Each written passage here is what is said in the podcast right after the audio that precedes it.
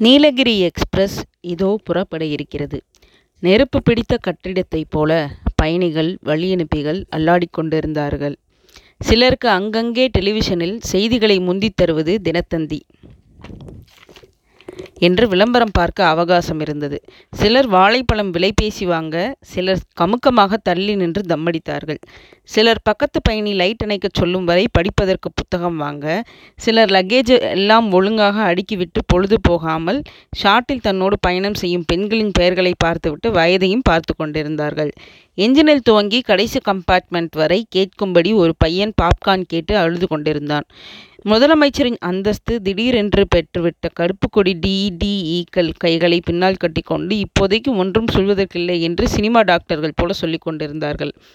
அவன் ஜன்னலோரமாக அமர்ந்திருந்தான். அவன் என்ன அவன்? ஜெகதீஷ் என்று பெயரோடு வர்ணித்து விடலாம் இரண்டு கைகளையும் தூக்கி அம்பேல் இதற்கு மேல் சாயம் போக முடியாது என்று சொல்லிவிட்ட ஜீன்ஸ் பேண்ட் அணிந்திருந்தான். வாங்கியதற்குப் பிறகு ஒரே ஒரு மலையை தவிர தண்ணீரையே பார்க்காத முரட்டு பூமா ஷூ. அதன் நிறம் வெள்ளை என்றால் ஷூ கம்பெனியிலிருந்து இருபத்தைந்து லட்சம் மான நஷ்ட ஈடு வணக்கு கேட்டு நோட்டீஸ் வரும். முரட்டு கருப்பு காட்டனில் அரைக்கை சட்டை. அந்த சட்டையில் மூடி போட்ட நான்கு பாக்கெட்டுகள். ஒவ்வொரு பாக்கெட்டிலும் ஒரு எம்ப்ராய்டரி நட்சத்திரம்.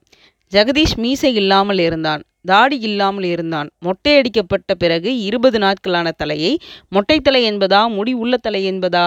இன்னும் கொஞ்ச நாட்களுக்கு அவனுக்கு சீப்பு உபயோகம் இல்லை என்பது மட்டும் நிச்சயம். ஜெகதீஷ் விரல் அடையாளம் வைத்து ஒரு புத்தகம் வைத்திருந்தான். ஹெட்லி பார்க்கர் எழுதிய எரிமலைகள் பற்றிய கதையல்லாத புத்தகம். ஜெகதீஷ் ஜன்னல் வழியாக பிளாட்பார் அவசரங்களை பார்த்து கொண்டிருந்தான். சக்கர வண்டியை நிறுத்தி பின் ஒரு மில்க் பெக்கீஸ் பாக்கெட்டும் பிஸ்லரி பாட்டிலும் வாங்கி கொண்டான்.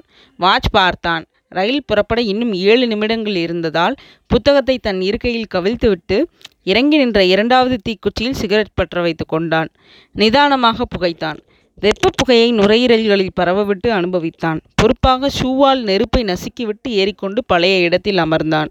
எதிர்ப்புறம் அமர்ந்திருந்த இளைஞன் பேண்டில் இருந்து லுங்கிக்கு மாறி பேண்டை மடித்து பெட்டிக்குள் வைத்து விட்டு அமர்ந்து சார் கோயம்புத்தூர் வரைக்கும் தானே? என்றான். ஜெகதீஷ் ஆமாம் என்றான்.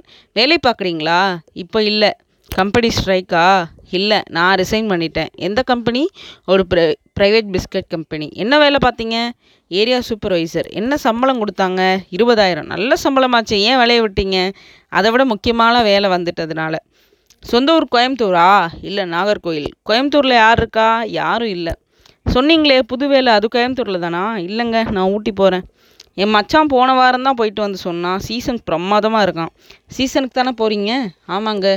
தனியாக போகிறீங்க உங்களுக்கும் இன்னும் கல்யாணம்? ஆகலைங்க. ஃப்ரெண்ட்ஸோடு போனால் ஜாலியாக இருக்கும். அங்கே போனால் ஃப்ரெண்ட்ஸ் கிடச்சிட்டு போகிறாங்க உங்கள் பேரை நானோ என் பேரை நீங்களோ கேட்டுக்காமலே இவ்வளோ பேசிடலையா? எதிர் இளைஞனுக்கு அனாவசியமாக அநாவசியமாக அரட்டையடிக்கிறாய் என்று குத்து காட்டுகிறானோ? நானே தான் கேள்வி கேட்டுக்கொண்டிருந்தேன் ச்சே இனி அவனாக பேசும் வரை பேசுவதில்லை. ஜெகதீஷ் தானாக பேசுவதாக இல்லை. நீலகிரி எக்ஸ்பிரஸ் ஒரு சின்ன அதிர்வுடன் புறப்பட்டது.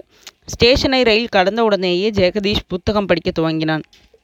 சஸ்பென்ஸ் வைக்காமல் சொல்லிவிடச் சொன்னால் இந்த ஜெகதீஷ் தான் ஊட்டியில் சில கொலைகளைச் செய்யப் போகிறான்.